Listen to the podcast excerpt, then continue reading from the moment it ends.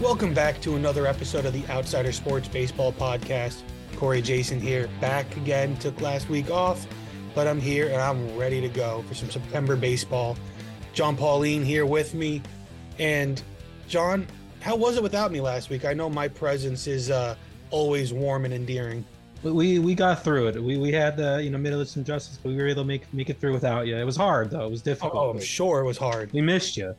I, I wouldn't as we it. always do, of course. And we missed Dylan too. Oh, always missing Dylan. I'm glad you and Ben were able to hold down the fort. Holiday weekend, just a long week, lots of stuff to get done once you get into, you know, the September, you have NFL season, college football. People's schedules start to take a different shape. And you know what? Sometimes you can't make everything work. But, you know, I'm glad I'm back here today for this one. But let's get right to it. Ronald Acuna Jr., John, he just hit his 36th home run at the time of recording this, along with having 65 steals. 40 40 seems like is a foregone conclusion. And honestly, 40 70 seems like it's just, you know, right there for the taking, should be fairly easy to get. And that would be the first 40 70 season in history, I believe. What do you think his ceiling is, not just for this year, but also just next year, too? Because he's somebody who this rule change has really greatly affected, where the shorter base paths, because you largen the bases, he's able to steal more. What could his ceiling be?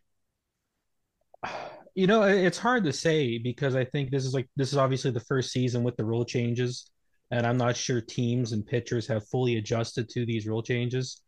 So I mean, for all we know, his his this could be his ceiling right here we're seeing, but it also could be more higher. I think this is probably. I don't think he's going to be able to do this next year. I feel like you know what he's doing right now is just something special. I mean, it's not out of the possibility that he does this again next year and and just many you know years to come. But I, I feel like teams and pitchers are going to start to adjust to this stuff and maybe get more of a game plan, you know, together to maybe you know, you know, slow down him stealing bases and just you know players in general slowing down stealing. But I mean, I think he's probably going to hit the four, you know, 40, 70 easy. I almost, I would almost, you know, bet on that as a thing. But I mean, I don't know if you're going to see him do this again. I mean, because I mean, you look at last year when Judge hit all like what's all how many homers did he hit all the home runs? 62. 60 when Judge hit 62 home runs, and it's like you look, you look so good, and you're like, you want to say you can do that again next year and keep going and keep going, but it's like, Yeah. I don't think people realize like it's like it, it's hard to do, and they just make some of these players are just so good. They make it look so easy. They make it look so easy, but it's actually so difficult. He's one of them. Yeah. I think you're right. I think this is probably his ceiling for this because it's just a perfect storm of health, power, being well protected on such a good team, and then also the ability to steal. Now, 40 70 should be right there. I don't think he'll get to 80 steals on the season, especially if they're in a if they're closing down the pennant race. I don't see a need for them to one run him and risk injury. And two, he should probably be getting some more off days once they clinch the pennant. yeah, because- they probably want to give him some rest. Once they once they clinch the division and they get the one seed, they should just rest rest him a little extra, make sure he's got fresh legs for October. There's no need to. And it's not like he's on this historic run like the Yankees last year when Judge was staring 60 and 60 plus down the barrel. They were in a big race, but he was chasing something so historic, you know, the most home runs by a non steroid alleged player in history. So that's something that's a big deal. Obviously, the American League home run record too at the time. So that's something that they kept him in every day. And that was to the detriment of the team in October too, because you saw he was just gassed by the end and heading into the beginning of the playoffs. So hopefully the Braves take note of that and rest Acuna. But I think you're right. 40 70 is probably the cap of what he can do. But that's not to say he can't have another 40 40, 40 50, 40 60 season. But I just can't imagine 40 80, 50 70, you know, maybe a 50 60, 50 50 season. 50 50 50 would still be an incredible season, if not more impressive than this. I, I just think it's just like a perfect storm, as you were saying this year with all the stuff going on. But I mean, it's very plausible that he keeps this up, and it, it I mean, even the 40-80, I mean, is not out of the question either. Like you can't completely rule that out. Yeah, you can't. It's just it's just so incredible what we're seeing him do. Now, just going on to seeing somebody we don't know what they can do. The Cubs are calling up their top prospect, Pete Crow Armstrong. Now, they got him from the Mets for Javier Baez. And uh, it's going to be really interesting to see what he does because the Cubs, they're still in a playoff race here. They got stuff to do. And quite frankly, it's you're just throwing them into the fire. As we stand right now, the Cubs are two out of the top wild card. They're firmly in that second wild card. They're just a game and a half actually behind uh, Philadelphia for the top spot. So they're throwing this guy into the fire right now. Do you have expectations for him? Uh, I I don't really have expectations for him. I think the the Cubs are kind of doing a little trial by fire here and just maybe seeing what he what he has. I mean, I'm, you're hoping it's not too high pressure for him and he doesn't you know choke under the uh you know under I guess what they're like, asking of him because I'm yeah. assuming Cubs fans you know wanted to come in and do really really well, but it's just wait and see kind of thing. But I think he, he, the Cubs kind of need him yeah, they definitely. It's definitely going to be a good addition. I don't believe he's eligible for a postseason roster, though. There's a lot of interesting and intri- intricate parts to that rule because if he's up due to an injury, and since he was with the organization before September 1st, he could be eligible. But if they don't make an injury designation to somebody else, he's ineligible. It's very odd stuff that, you know, we'll go over more in detail once these playoff rosters are made and we have to kind of talk through these type of roster construction moves. Now, couple UCL injuries, and we all know as baseball fans, UCL synonymous with two other letters. That's TJ, Tommy, John. With the most important guy designated with a UCL injury, we're going to go Felix Bautista, the star reliever for the Orioles, who are big pennant race, looking to be a World mm-hmm. Series, you know, contender He's got a partial UCL tear. He's been out a couple weeks, but he's hopeful to pitch again this year. And that's obviously with some rest, some rehab. He doesn't have to get reconstruction surgery, at least not now. That might be something he puts off until the off season. But it's going to be interesting to see how useful and you know how well he can pitch with this type of injury. But then on the flip side, a team not really in contention for anything that brought up the young kids you have the Yankees with their star center fielder, their 20 year old prospect, Jasson Dominguez, the Martian. He came up, he saw the Astros, he conquered, and he left us. Full UCL tear. Felt a little pain on Sunday during his third career game against the Astros last week. Didn't say anything to the Yankees until Wednesday in their finale against the Tigers. And then, you know, the Yankees decided Sunday this past week when they were finishing up their series against the Brewers to, you know, end his season. They scratched him from they thought it was just soreness. Turned out it was more. The timing sucks. He's going to be out in, into 2024 now. What was promising debut just turned into just dust in our hands. But John, you know, Bryce Harper he tore his UCL and got Tommy John right after the World Series, right? Yeah. So what was that like when you first found out that he was playing with it? And then like how was that rehab? Because he rehabbed up on the major league team basically. What did he look like in your mind the first, you know, month or so before he really got going? And how long did it take for him to get back to normal? Well, I mean, obviously when he came up, you, you can tell he didn't have the power he had before the injury. Like he just wasn't hitting the home runs. He was hitting for average. Like he was still hitting the ball, but it just there was no power behind it.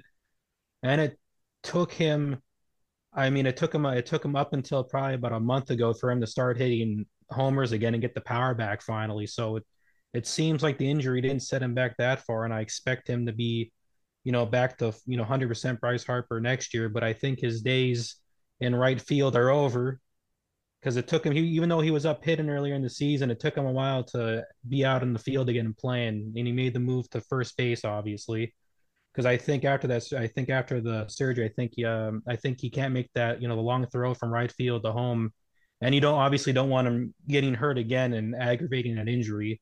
So I mean, with Dominguez, you might be looking at something similar where you know comes back and hits for a while, but it might be a while till you see him back in the field, and he might be making a position change. He might be playing maybe up in the infield somewhere or DH and yeah, definitely not something that's even feasible for the Yankees to have. He's 20 years old. I think Harper though was also a good storm because he had Rhys Hoskins injury. If Rhys Hoskins was here this whole year, Harper definitely wouldn't be at first base. He'd be probably DHing more. I'm sure we'll see him in right field next year. They're just trying to take it easy with them now, but you have a mixed bag when it comes to position players and Tommy John. Gleyber Torres of the Yankees, he got Tommy John the year before he debuted. He tore his UCL sliding into home plate. He came up, tore the cover off the ball, had no power loss. You know, that was a year after he tore it. You have guys like Travis d'Arnaud, who was a catcher. He he showed all the promise he had as a prospect after the Tommy John. He was kind of iffy. You didn't know what he was. Then he gets Tommy John and he starts playing really well. But guys like Salvador Perez missed 18 months. Just you don't know what it is. There's a lots of outliers. Didi Gregorius, we both know him well from our teams. He got Tommy John and was never the same. So it's tough. Dominguez being so young and his body still developing at that, it's going to be tough to see what happens. I don't anticipate we see him in the majors until the end of next season, but that's not to say he won't be playing. He'll be in the minors, rehabbing and rehabbing, because why rush him at that point? Yeah. You know, he's 20 years old. He'll be 21 next year. The going rate for a position player is about nine to 10 months, I believe. Harper came back in five, but he had the full offseason, and timing is also important. If Dominguez gets the surgery now, that puts him on track to at least on the generic timetable be back in June, maybe the All Star break. But if he, you know, works hard like Harper and is a dog, he could be back opening day and then DHing, which is tough because the Yankees don't have an open DH spot. But he should hopefully be able to get back to playing the field sooner than later. And luckily for him, one of his biggest attributes, not only his power, but he's got such an incredible eye at the plate. So he'll be able to work a lot of counts. And if he's not going to hit for average, which he doesn't always do, he'll still be able to get on base and help out a team.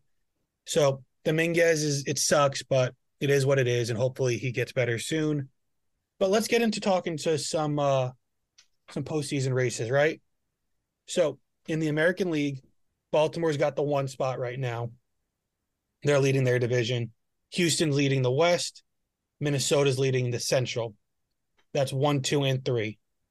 The wild card, though, you get three wild card teams. Tampa Bay has the first wild card, and they are up seven and a half games on Toronto, who's got the second spot. Toronto is up one game on Seattle. So again, your wild card teams: Tampa, Toronto, Seattle. That is the four, five, and six seeds. But you got two teams waiting in the wings. The Rangers are only a half game out of a, that third wild card spot. And you know, Boston is six out now. It, it's tough to take six games out at this point seriously, but it's still there to mention that Boston is there six games out. John, at this rate, what do you see shaking out? Is there any teams that are even further out you can see going on a run? Does Boston have it in them, or uh, is this kind of how things are going to stay? I feel like for the most parts, the divisions are going to stay the same. I think you're going to see, you know, Orioles at the top, the Twins stay at the top, and I think the Astros are going to stay at the top there. I don't think that's going to get shaken up too much. But the wild card, I mean, I feel like the Rays are going to stay there. I feel like the Blue Jays probably could hold it there. Maybe the Mar- and the Mariners. I think it's almost that, but I think really it's it's what the Rangers are going to do. That that's the big question mark here out of the big thing. Because I mean, the Red Sox they're they're there, but I don't think it's like I don't know if you want to really take them seriously, yeah. but you can still talk about them.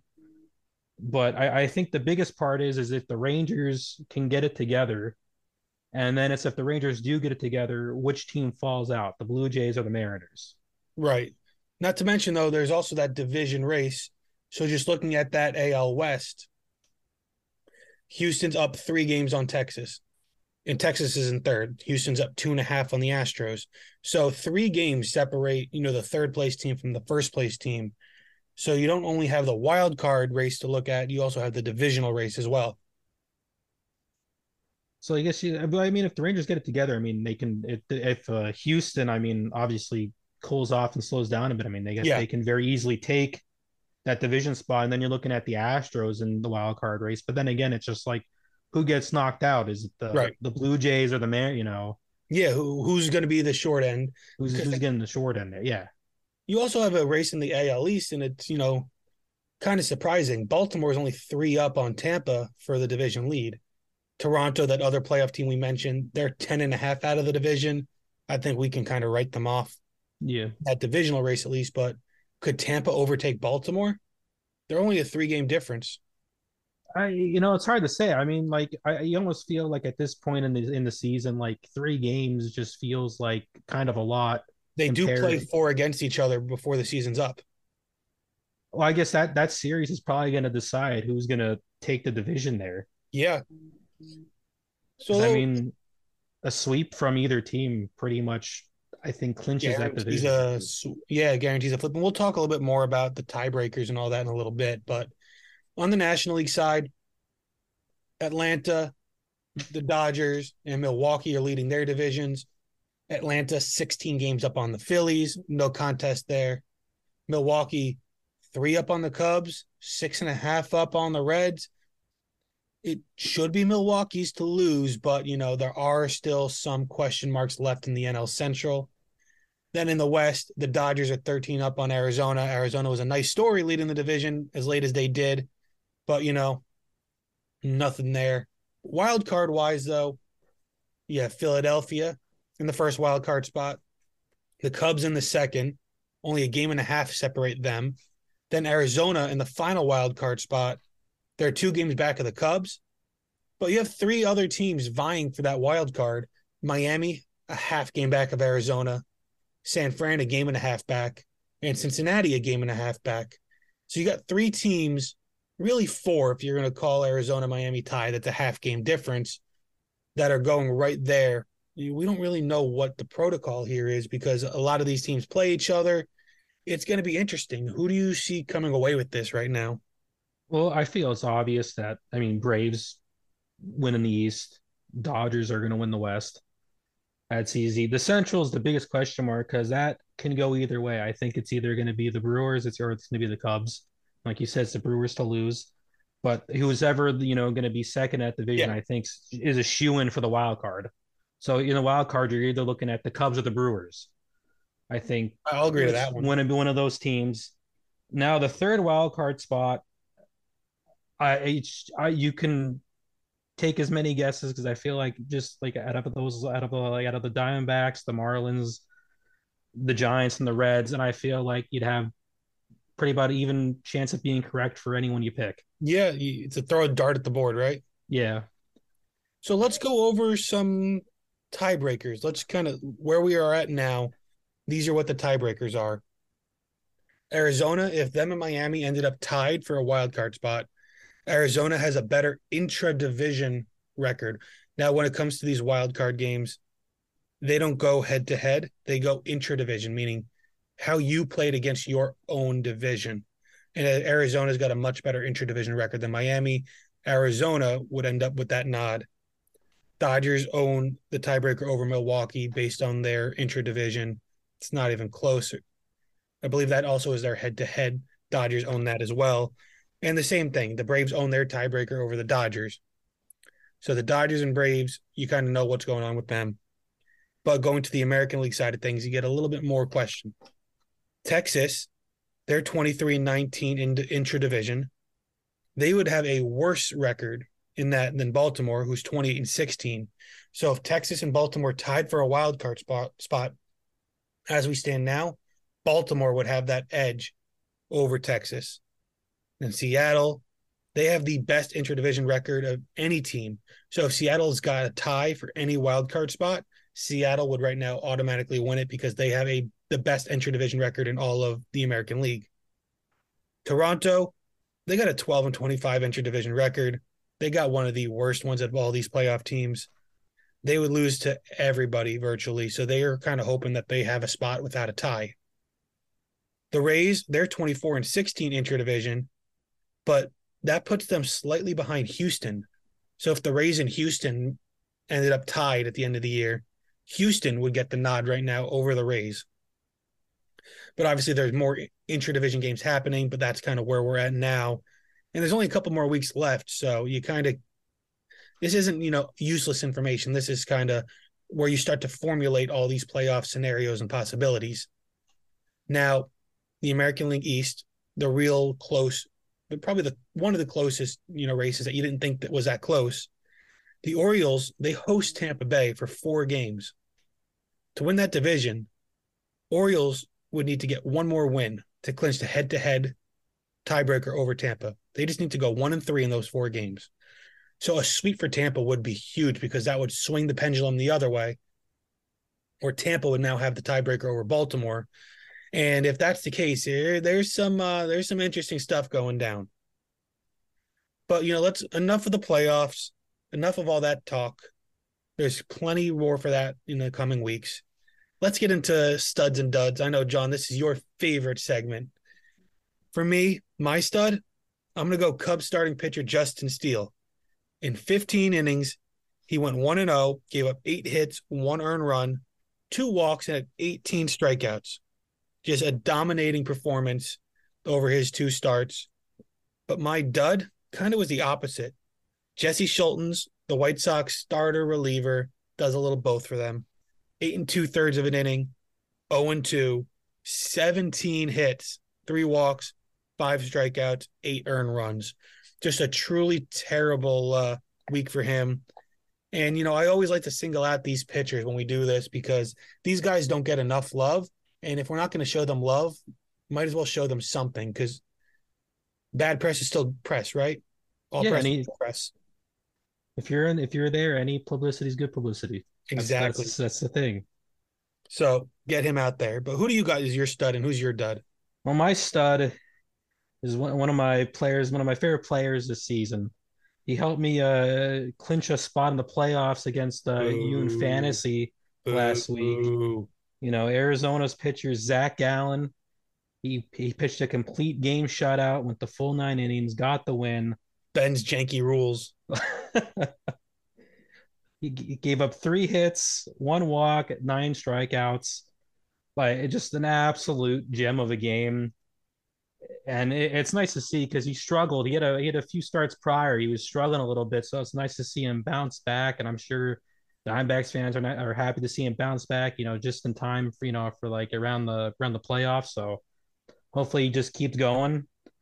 And then my my dud is Max Scherzer and possibly just the whole Texas Ranger team. Like they have just been absolutely horrendous, and especially Max Scherzer, especially their pitching. Max Scherzer only went three innings, got the loss, gave up six hits, seven earned runs, two walks, four strikeouts. Gave up three. He gave up, uh, you know, three of those hits were home run. Uh, three, uh, three of those hits were home runs, and one of them was a grand slam. And I believe the other pitcher, Jon Gray, only was able to pitch, I think, like two and a half innings. So I mean, eh, the Rangers are just they've been so bad lately. I don't even know what to say. Started off so well and then just. I even had him pegged the to come back and win the division. I don't even know. I, I feel like I may have been dead wrong. I I think that's looking like you were. I have to that's take just, the thing. I was wrong. Eh, it's tough to admit you're wrong too, but like they just cannot hold it together. But now let's go into our weekly series highlight. John, what's that one series that you want to kind of look at if we're keeping with this theme here? Well, sticking with the the Rangers theme kind of here, I'm going with uh, Texas at Toronto, which is a really really important game for the wild card and just in general for the playoffs, deciding on who's going to be in it. I mean, if the Rangers have any hopes of even making the playoffs or getting a wild card, like they they need to they really need to win this series against Toronto. And if Toronto and Toronto needs to win the series too, because this is a very, very important series. So I guess we'll see if the Rangers can get it back together again. I think they they they were able to win their last game barely, but Uh, this if they see if they can turn it around against Toronto. Yeah, for me, I got make or break time for Seattle. Seattle hosts the Dodgers, little West Coast action over there. Dodgers firmly in the playoffs, firmly a World Series contender, probably the number two team behind the Braves, and that's by a wide margin in the National League. Seattle's fighting for their playoff lives. They got the Rangers still creeping there. We talked about some other things going on in the wild card. They have the division. They want the division right there. They're going to have to win games and they're going to have to beat good teams. And the Dodgers are one of those teams. If Seattle wants to seriously think that they could be World Series contenders, let alone just division contenders, because once you get to the playoffs, everybody's thinking the same thing. We want a chip. We want to hold that commissioner's trophy, prove to Rob Manfred, you know, hey, this is not a hunk of junk. So they got to beat these teams. And the Dodgers are probably the best team they have left on their schedule because the Dodgers are a better team than the Astros, than the Rangers, than just about anybody Seattle can face outside of the Braves or the Orioles. So it's going to be a really interesting matchup to see if Seattle can hold on to that and win a couple games against a really good team. But that'll do it for us here for the Outsider Sports Baseball Podcast. Check out our stuff online, outsidersports.net. Twitter Outsider Sports 3. Got a lot of good football stuff going on. Season's in full action now. My Giants are dead to me. YouTube, TikTok, just search up Outsider Sports. You'll be seeing a lot of stuff too. Just keep it tuning in. Hockey starting up soon. Going to get a lot of stuff going now that a lot of all the other major sports are in the way. Baseball was able to carry the brunt for over the summer, but you know, they're going to lighten our load a little bit. Just a lot of stuff coming on where a lot of good people doing a lot of good things. So, Corey Jason, John Pauline, till next week.